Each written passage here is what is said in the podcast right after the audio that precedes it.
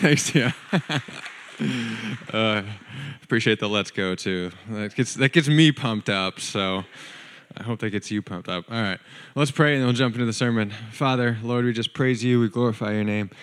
Lord, we thank you for bringing us here to, as a church family to gather, to, to worship you, to learn, to grow, and Lord, to just demonstrate how we exist in community with one another, to demonstrate our love for one another, that the world might know that we are your followers, Jesus, and that you truly are the Messiah and the Son of God. So, Lord, would you just be in our midst and move among us? Lord, would your Spirit reveal the truth of your word? In Jesus' name, amen. Okay, as Tia said, our campaign is called a la carte Christianity, and we've got a handful of weeks left, I believe four weeks left in, in this campaign, including this one, and then we're going to jump into our conference week. So, we got a few more, few more messages on this. The a la carte Christianity idea is simply that we tend to approach our Christian faith like an a la carte menu. So instead of ordering up everything that comes with the Christian faith and with following Jesus, uh, all of the, what Jesus said and the way he lived and what he represented, we tend to approach Scripture, the Gospels, Jesus' teachings, the words of the apostles, etc., like an a la carte menu. As we read it, we see a couple things that we like, and we say, I'll take those, I'll adopt those, I like those, I can do those. And then we see things that are challenging or hard, and we're like, ah, I don't know, I'm going to leave those there or just ignore them completely. But instead, Jesus called us to this all in approach, as we talked about in the first week. How he called us to pick up our cross, take up our cross daily, and follow him. He says if we lose our life for him, we'll find it. What he means is that if we surrender all of ourselves to him, we'll find true life, even if it means losing our life, as many in the first century did, as most of his apostles and disciples did. They lost their life following Jesus. But in doing so, they found true fullness of life, just as Jesus promised. And so, it's not up to us to approach Christianity from this a la carte menu approach. We don't just pick and choose, we're all in or we're not in with Jesus at all. So, a few weeks ago, I'm going to kind of continue on this idea that I started a few weeks ago before Easter. We started talking about self righteousness, how we often like to order up some self righteousness with our salvation by grace alone through faith theology. And if we do that, then we tend to focus and emphasize too much on works. And we decided, or we saw in Scripture, that our salvation is by grace alone through faith in Jesus. And our works don't contribute to that, right? It's, it's solely by Christ's work on the cross that we are saved. So today we're going to look at the other side of that coin, though. We're going to ask the question of, like, what, what about good works then? What about obedience to the words of Jesus? Where do those come in to play? What's their proper place in the Christian faith? And in my experience as a pastor, I think there's a lot of kind of fuzzy theology around this. We have this idea of saved by grace through faith, but then we kind of just push this obedience piece to the side and either ignore it completely or we emphasize it too much. Apparently, this was a pretty big debate back in like the 80s, 90s. Uh, I was I was too young at that point to really participate in the debate. Uh, I was not so concerned with theological issues because I was I was what 13 in 2000. Oh my goodness. Okay.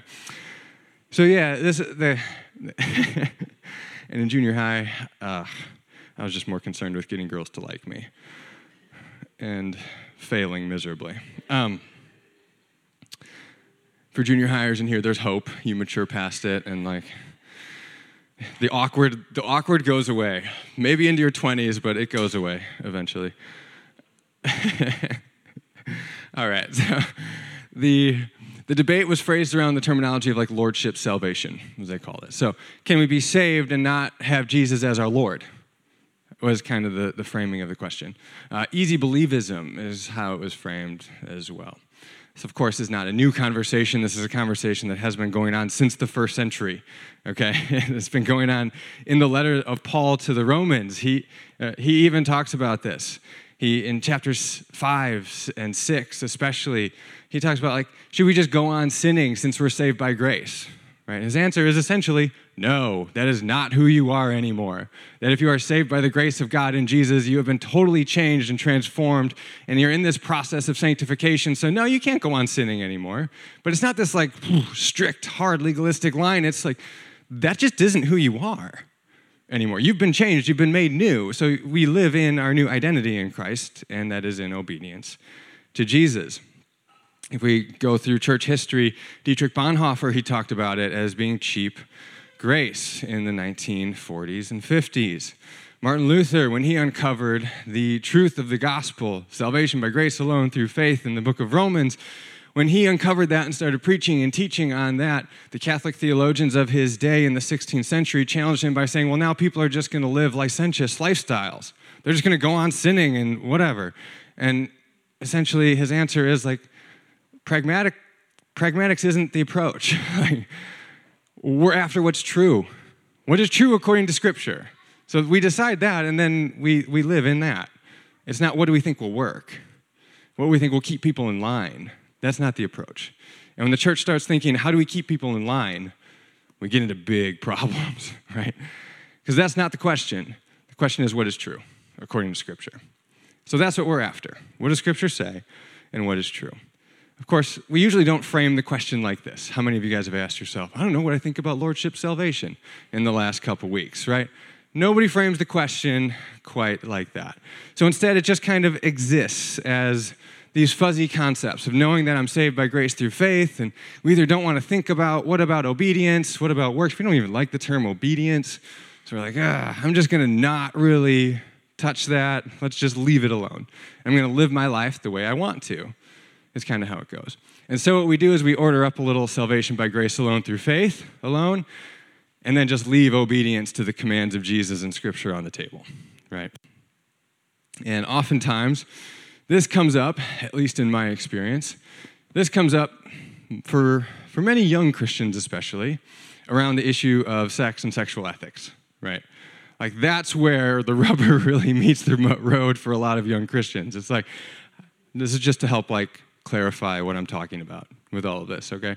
Because as I'm talking about these fuzzy concepts of like salvation by grace alone through faith and lordship and obedience to Jesus, they're like, oh yeah, okay. But like where the rubber meets the road and the practical application is for young people who are like, you know what, I get the don't lie thing. I get a lot of the moral ethics and moral teachings in scripture, like don't do those. Cool. But then when sexual ethics comes onto the table, then it's like, whoa, whoa, whoa. don't, don't step on my freedom, scripture. I don't want to obey that right? We don't want to, and so then we come up with justifications and ways around it. So, in my experience, it almost always revolves around this topic of conversation. In fact, I was getting my hair cut a while ago, and my normal stylist uh, was on maternity leave, and so I had somebody else cutting my hair, and I just met this person, right? And told her I was a pastor, and we got to chatting, as I always do. I'm very chatty when I'm getting my hair cut. And so we're talking, and she, yeah, so she knows that I'm a pastor, and so I asked her if she goes to church anywhere. And she essentially said, no, we don't go to church anymore because we were at this former church, and my boyfriend and I moved in together. The pastor talked to us about it. We didn't like what he had to say, so we didn't go to church anymore. And then she just asked me straight up, she's like, so what, how would you approach the situation? How would you have approached this conversation? And it's a good question. My first thought was like, let's finish my haircut, all right? Um, I, I don't want to come out looking like Lloyd from Dumb and Dumber because you don't like what I had to say. Uh, but I decided I'm going to like trust in her professionalism and prayed a quick prayer to myself and said, "All right, let's let's dive into this." And so. Uh, fortunately, I didn't bring notes to the conversation, but I kind of talked through a little bit about what we're going to talk about today. And so much of the conversation revolves around like how do we perceive God? Who is God? Is he our loving heavenly Father who has given us rules that are good for our human flourishing to live in the abundant life of Christ or uh, do we view God as kind of this like malicious, mean dictator who just wants to control us for his own benefit? Right? They, that's at the heart of it, and it's huge how we perceive of God's rules. So, anyways, we had the conversation, and I don't know, I don't know how it went, but it almost always revolves around these questions, right? Of why should we obey God? And in former uh, ages of the church, we've tried, we tried to overemphasize sexual ethics and say like, this sin is way worse than others. And that's not right either. And that led to a lot of bad theology as well, a lot of bad thinking, a lot of hurt uh, on the part of a lot of young people who have since walked away from the church. We keep hearing stories again and again. So that's not the answer. The answer, again, is not what do we think will work? What do we think will keep young people in line from experiencing bad uh, things that we know might be bad results of sin or bad decisions? That's not the question. The question is, what does Scripture say and what is true? Okay, so we're not after what works, we're after what is true. All right? So, that's not the answer. Just like forgetting what Scripture says and not talking about obedience at all, that's not the answer either. So, let's just see what Scripture has to say. And we're going to frame it in this broader, bigger concept of the place of obedience in the Christian life. Okay? So, we're not even talking about specifically obeying the hard commands of Jesus. We're, we need to take a step back to the reason why we should obey. Because I think that's the question most people are asking in the church today. And they might not know it, but that's, that's the bad theology or the fuzzy theology underlining a lot of our malpractice in the church. Is what is the place of obedience if we're saved by grace alone through faith? Well, Jesus talked about it. You may, if you're not super familiar with the words of Jesus, you may be kind of surprised to hear Jesus say things like this If you love me, you will keep my commandments. Because we tend to have this concept, if you're loosely familiar with theology and the Christian faith, tend to have this idea of like God the Father is like law and justice, Old Testament.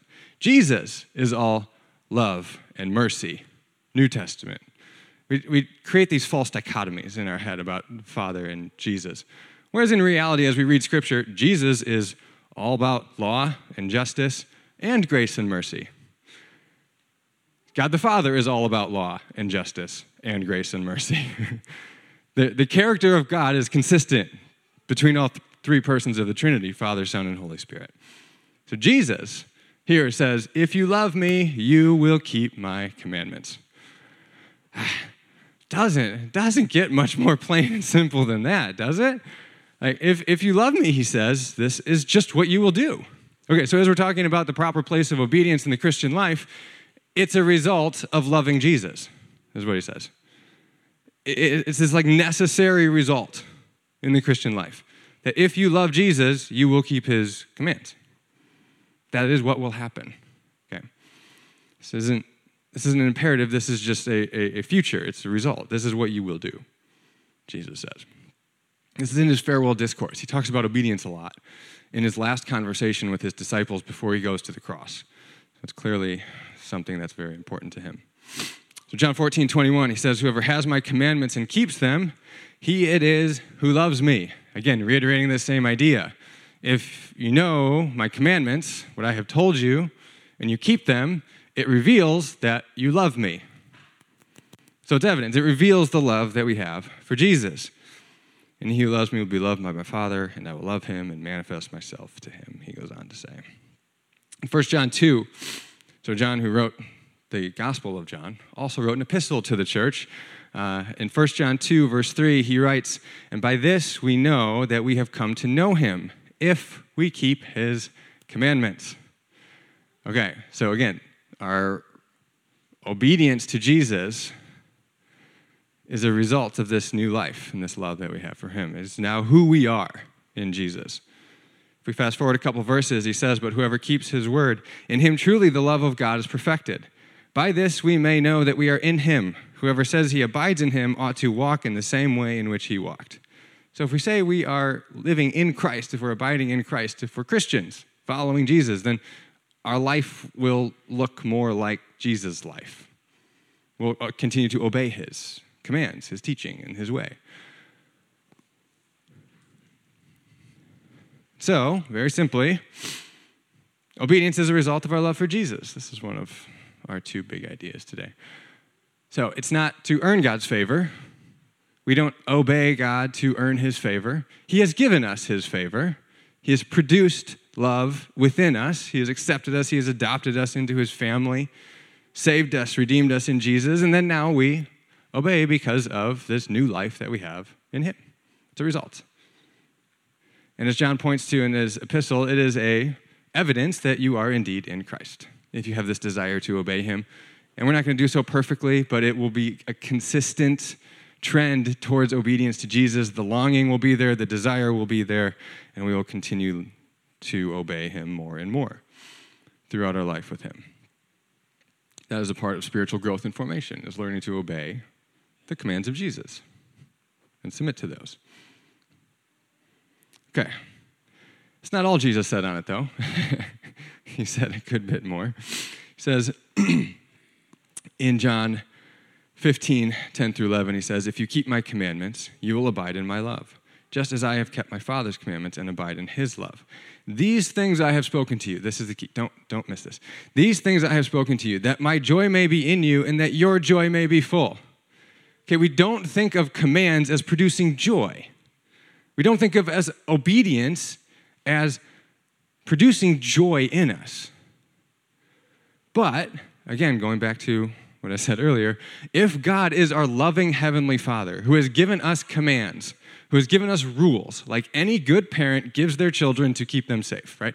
If God has given us commands and rules of how to live to promote our human flourishing, because this is the best way to live and be human is within the structure of God's laws, that's a good thing. And so when we live in the way that God has called us to, it produces joy. So Jesus says, hey, guys, I'm telling you to obey my teachings, not because I'm some like cruel, harsh dictator who just wants to control and rule over you and exercise my dominance over you. No, it's because I want you to have the same joy that only I have, and I want to give it to you. But a part of it is living in this life that I've told you how to live. And so, far from this concept of like, my parents just want to control me, right? We need to mature out of that to viewing the rules that God has for us as for our good, so that we might have Jesus' joy. Psalm 119, the psalmist writes, I will delight in your statutes. When was the last time you said that about rules? Verse 20 says, My soul is consumed with longing for your rules at all times. imagine Americans saying that, right? It's like, but what the psalmist knows, okay, so if God is the creator of the universe, right, the psalmist knows that in the law of God, the creator of the universe is telling us how to live in line with the way the universe has been created. And so we're not left wandering, wondering, okay, what's the best way to live? Like, what is the right thing to do in these situations? No, he's so overjoyed because God's revealed this to him. like, who, who would know how to live in this world? Like, I've lived 35 years, okay? When it comes to like knowing the right thing to do in every situation and being super wise, like, I don't know. Like, that's why I have to read other people, talk to older people. And then when we come to Scripture, we're talking to the creator of the universe who is eternally existent, right? If anybody would know, God would know. And so when we see his rules, we can be like, oh, great, finally, somebody's told me how to live. So I don't have to figure it out through trial and error, failure, and hurt and harm causing myself and others. I can joyfully submit to God's rules, right?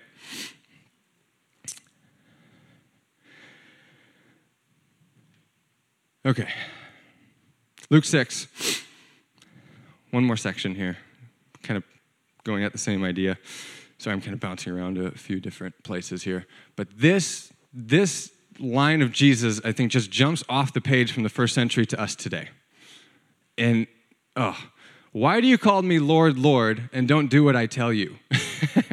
Again, this may not compute with some of your perceptions of Jesus, that Jesus actually said this.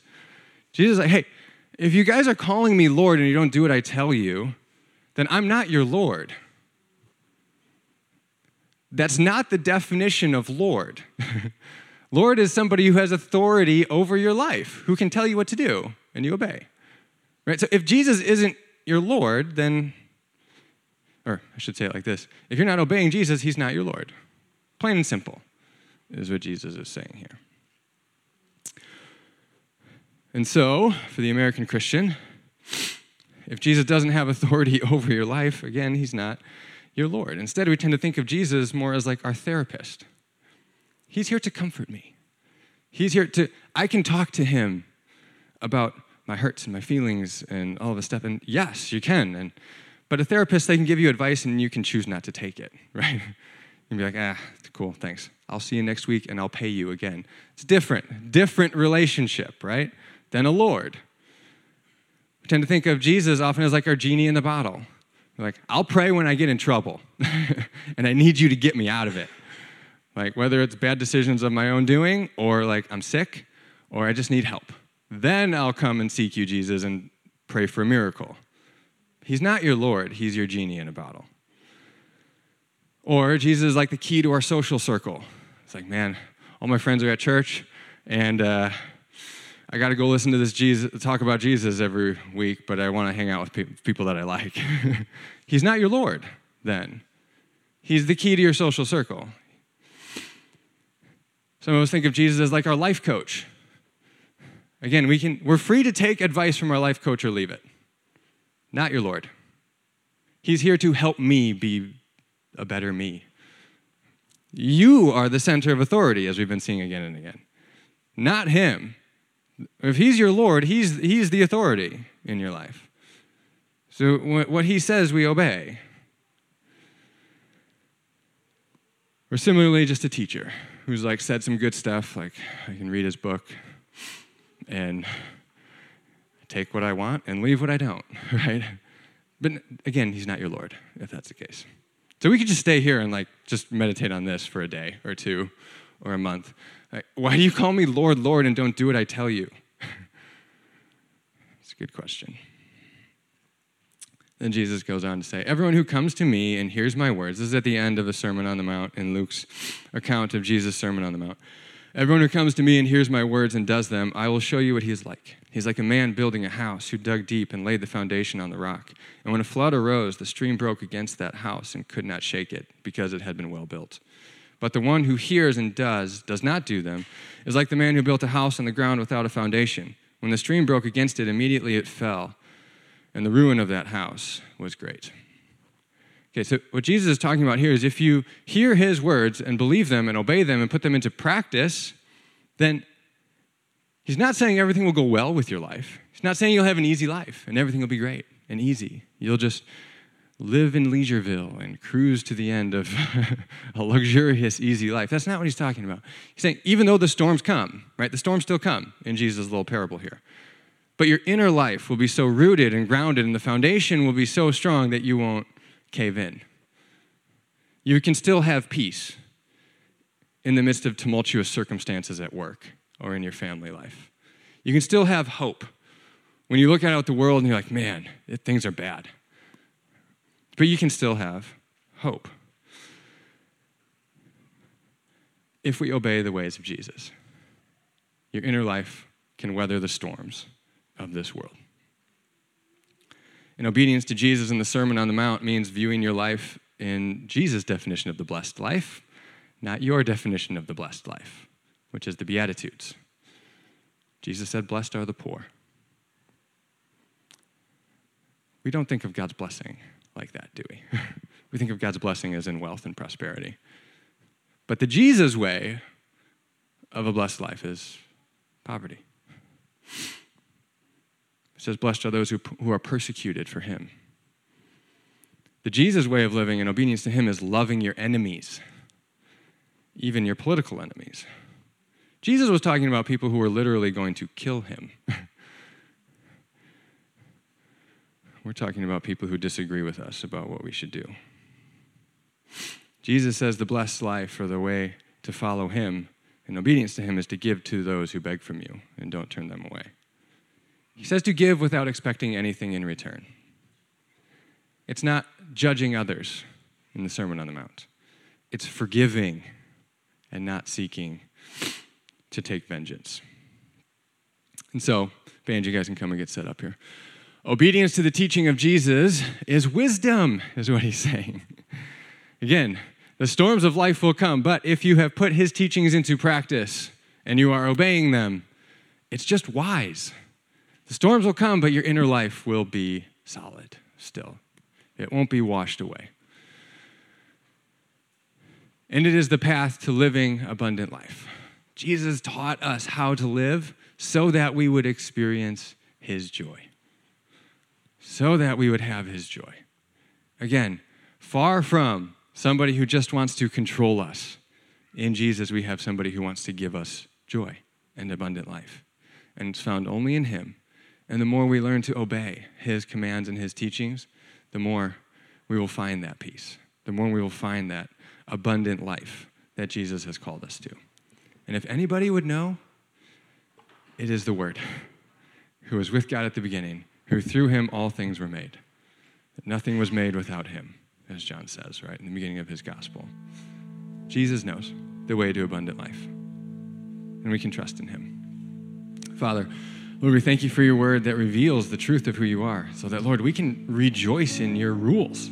We can rejoice in your laws. Jesus, we trust that you have our best interest at heart when you gave us your commands. And so, Lord, out of love for you, because we love you, we want to obey you. And we trust that, Lord, you are good, and your commands are for our good. It's in your name, Jesus, we pray. Amen. Let's stand and sing praises to our Savior together. If you guys need prayer while we're singing, there's prayer available for you in the back. Just head back there anytime. Yes, Lord, as we were just singing, that's our heart's cry is to lay down everything and to surrender to you, Lord, to give you all of who we are. Jesus, it is our declaration right now in our heart that we're all in with you. Lord, we're surrendering everything to follow you, Jesus, we believe that you are true, that you are good, that you are the path to life, not just life after death, but true, abundant life now is found in obedience to your way, Jesus. So we surrender to you as Lord and declare, Lord, we don't always know what's best for ourselves, but we trust you as our loving Heavenly Father, as our Savior who died to redeem us and to set us free from our sin. You are trustworthy, Lord. So we trust you with all of our life. It's in your name, Jesus, we pray. Amen. You guys can have a seat for a few minutes.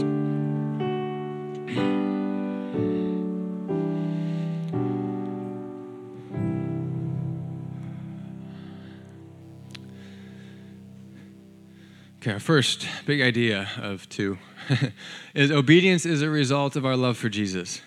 Obedience to the ways of Jesus is produced in us when we love him. It's evidence of our love for him, as John indicates and Jesus says in his farewell discourse.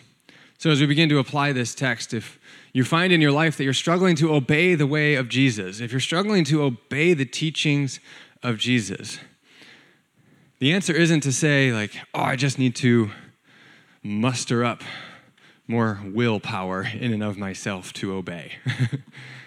That's not it. I think all the gospel points us back to something different. It points us back to the question of do I really love Jesus? Do, do, I, do I love him?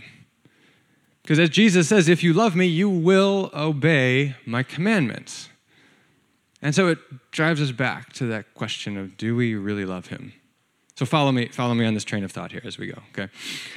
As we're asking ourselves, do we really love Jesus? Loving God can be kind of a another one of those fluffy, difficult concepts to kind of nail down and put our finger on. So John says in 1 John chapter 5, like, if you love your brothers and sisters in Christ, is how we love God. Jesus says, even in the Sermon on the Mount, if you're going to offer your gift at the temple and there realize that your brother has something against you, leave your gift, go be made right with them, and then come and offer your gift. Essentially, what he's saying is the love of people and our relationships with one another is not so far disconnected from loving and worshiping God as we might think. So, how will you love the people sitting next to you? Uh, do you look at them and, like Jesus, as Jesus' example of love others as I have loved you, right? are you willing to lay down your rights and your privileges for them out of love for them? That's, that's a question that can get at do we love God? Do we love Jesus? and say, how much do I love the people sitting next to me in the church? It's a good question to foster that. And then, next, John tells us that we love God because he first loved us. So we need to reflect more on the love of God for us, right? I don't think that we can just muster this love even in and of ourselves. What's the first of the fruit of the Spirit? Love, right? So, is when the Spirit of God changes you. Remember, we're not being right, we're not obeying the ways of Jesus to please God. No, God has given you his righteousness in Christ. That transaction has already happened. Now, we obey out of love for him. And so, again, it's not a try harder thing, it's a Spirit of God, help me produce the love of Jesus in me for my brothers and sisters in Christ and for you ultimately. Because we can't muster this up ourselves. So if you find yourself struggling to obey him, that's what you do. You get, follow this train of thought. Am I loving the people next to me? Is that evidence of how I love Jesus?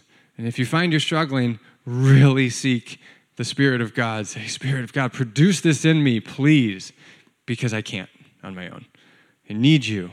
I need your grace and your mercy to produce this love within me because it is supernatural how the church is supposed to love one another and how Jesus has loved us. Next, obedience to the teachings of Jesus is just wisdom, meaning it applies to the reality of creation in the world around us, right? and the path to living abundant life. When we live a life of disobedience to the ways of Jesus, essentially what we're saying, and nobody says this, right? It's way more subtle than this, but essentially what we're saying is, I know better than you, Jesus.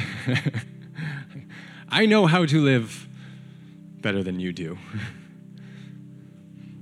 the audacity, right, of saying that to the God of the universe, of saying that to Jesus, who we just celebrated last week, who hung on the cross and died to redeem you from your sins and to save you when you could not save yourself, and who rose again to prove that he is truly God and abundant life is truly found in him. The audacity right, of saying, I can, I'm going to go it my way.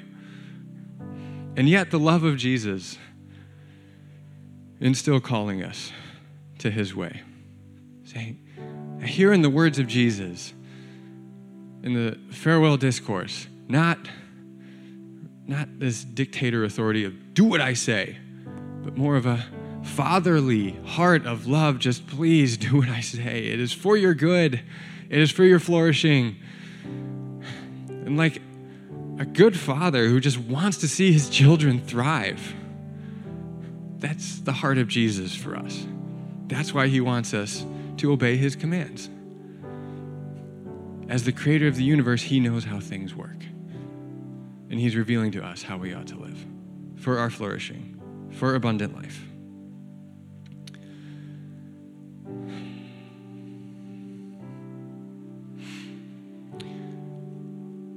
And so it's a joy to follow the ways of Jesus. And we should be able to say, like the psalmist, delight in your law. I love your rules. because in them is joy. He wants to give us joy, the joy that is only found in Him. I think of it as like obedience to my dad throughout the years, my process of maturity. I think of it as how we should be growing and maturing in our Christian faith, right? When I was in junior high, obedience was a chore literally, right? It was like it was like doing chores. I'm like, this is stupid. I don't want to do this. I don't want to mow the lawn. I don't want to let the dog out. I don't want to do all this stuff, right? Like, ah. it was annoying. I didn't see purpose in it. It was like rules for no reason, is what it felt like. But I was in junior high. What do I know, right? Looking back now, even at that time, I see what my dad was doing, right? He, he's put these rules in place so that I could thrive. The chores that he gives me, so I learn responsibility and how to work hard. which I'm going to need later in life. The rules about, like, hey, be back on time at night was to keep me safe from my own stupidity, right? like, doing stupid stuff late at night. He had my best interests at heart. And now, as I've matured, the rule when my dad gives me rules or tells me what to do, I'm like, thank you. I appreciate it so much more. Because he's just a vat of wisdom and knowledge that I would be a fool to not tap into. And we, like all of us who have young kids, we're all hoping that our kids get to make that declaration one day. You don't see it yet, but as they mature, my prayers they will, right? Like,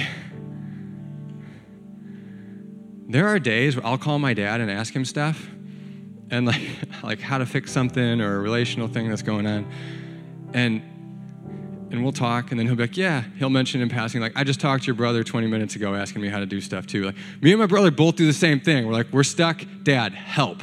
Like we call him all the time right? And as we've matured that's what we've come to learn is like the rules the things that my dad has tried to teach me and put in place for me and now the, the things that he tells me to do, like, say, fixing the snowblower, right? Stuff like that. Silly. When he tells me to do something, I would be a fool to not obey because he knows what he's talking about, and I don't. And so that's the same in our approach with God. Like when God gives us rules, He's the creator of the universe who loves us, and He wants us to thrive. And so these rules are for our good. And so when we obey them, it's like obeying a loving father who just wants what's best for us. And it's produced in us by love for Jesus. This is how we ought to think of the words of Jesus. Whether,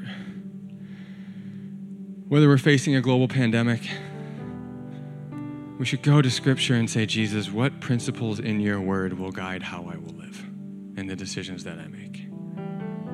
whether we're going through times of suffering and pain, we can go to His Word and say, Lord, what, what does your Word teach about how I should be faithful to you and faithful to the will of God in the midst of times of trial? There's a lot there. when we're going through relational turmoil, we should go to the words of Jesus and say, Jesus, how do I pursue reconciliation? Not just to get my way and win but, but how do I pursue peace? How do I lay down my rights and privileges out of love for my neighbor, for my family member, for my friend, my coworker? How does the way of Jesus factor into these decisions? If he is your Lord, which I sure hope he is because his way is the way to abundant life. This is how we will approach situations. What does Jesus have to say about it? What does Jesus have to say about my moral and ethical life? His commands aren't burdensome, they're for our good, they're for our thriving, so that we can pursue all that God has for us and be at peace with Him. And so, as we close, I want you to just take a moment and just pause, close your eyes, reflect. Reflect on the commands of Scripture. Go through that process that I outlined a moment ago. If you're struggling to obey the words of Jesus, the teachings of Scripture, as applying the words of God and Jesus to your life, explore your love for Him. And if that's a difficult concept to grasp, explore how you love the people sitting in this room next to you. Pray for the Spirit of God to produce this love for Jesus in you so that you'll see his commands are for your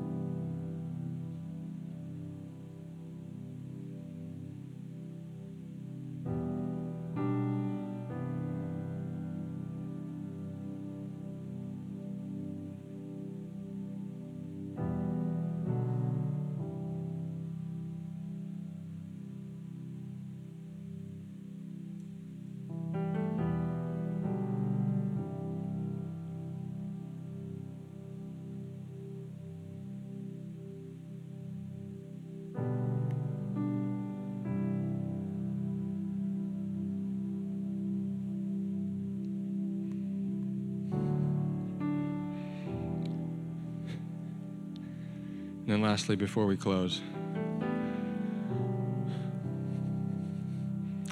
I just thought of this, so sometimes it gets me in trouble when I just think of something and start throwing it out there in the middle of a sermon. But let's start talking about obedience to God's rules like this more.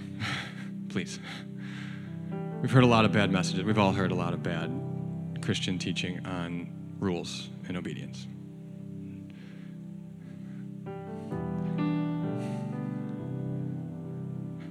Let's start talking about obeying the ways of Jesus as a response to the love of God, as a result of loving God, not to earn God's love and God's favor. We can't miss that because that is not the gospel. If we miss that, we miss the gospel. And I get it. Pragmatically, we want to do something that we think will work, so we try to scare people into doing the right thing. And it's out of good motives because we we don't want them to experience negative consequences, right? I get that. But let's start talking about it like this that out of love for Jesus, we should obey him.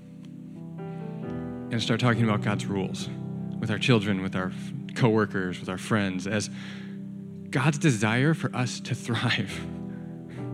This is a much more compelling message than do this or you burn, right? That's what so many people tend to hear from the Christian faith. They make it moralistic when that couldn't be further from the truth of the gospel. I don't know how people have got that message because it's so far away from the righteousness of Christ applied to you by God's grace and mercy, and then we obey out of love for Him. I, I, don't know how we got there, but so many people have gotten that impression.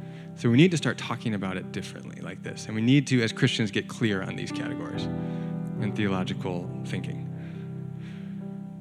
Because these rules are God's way of protecting us so that we might thrive. So, Lord, would you just reveal through your Spirit the truth, Jesus, of how we are to live, how we are to follow you? Spirit, produce love for you in us, God, and that love would lead us to want to obey you. And Jesus, help us to talk about this in conversations that represent the truth of your word, not just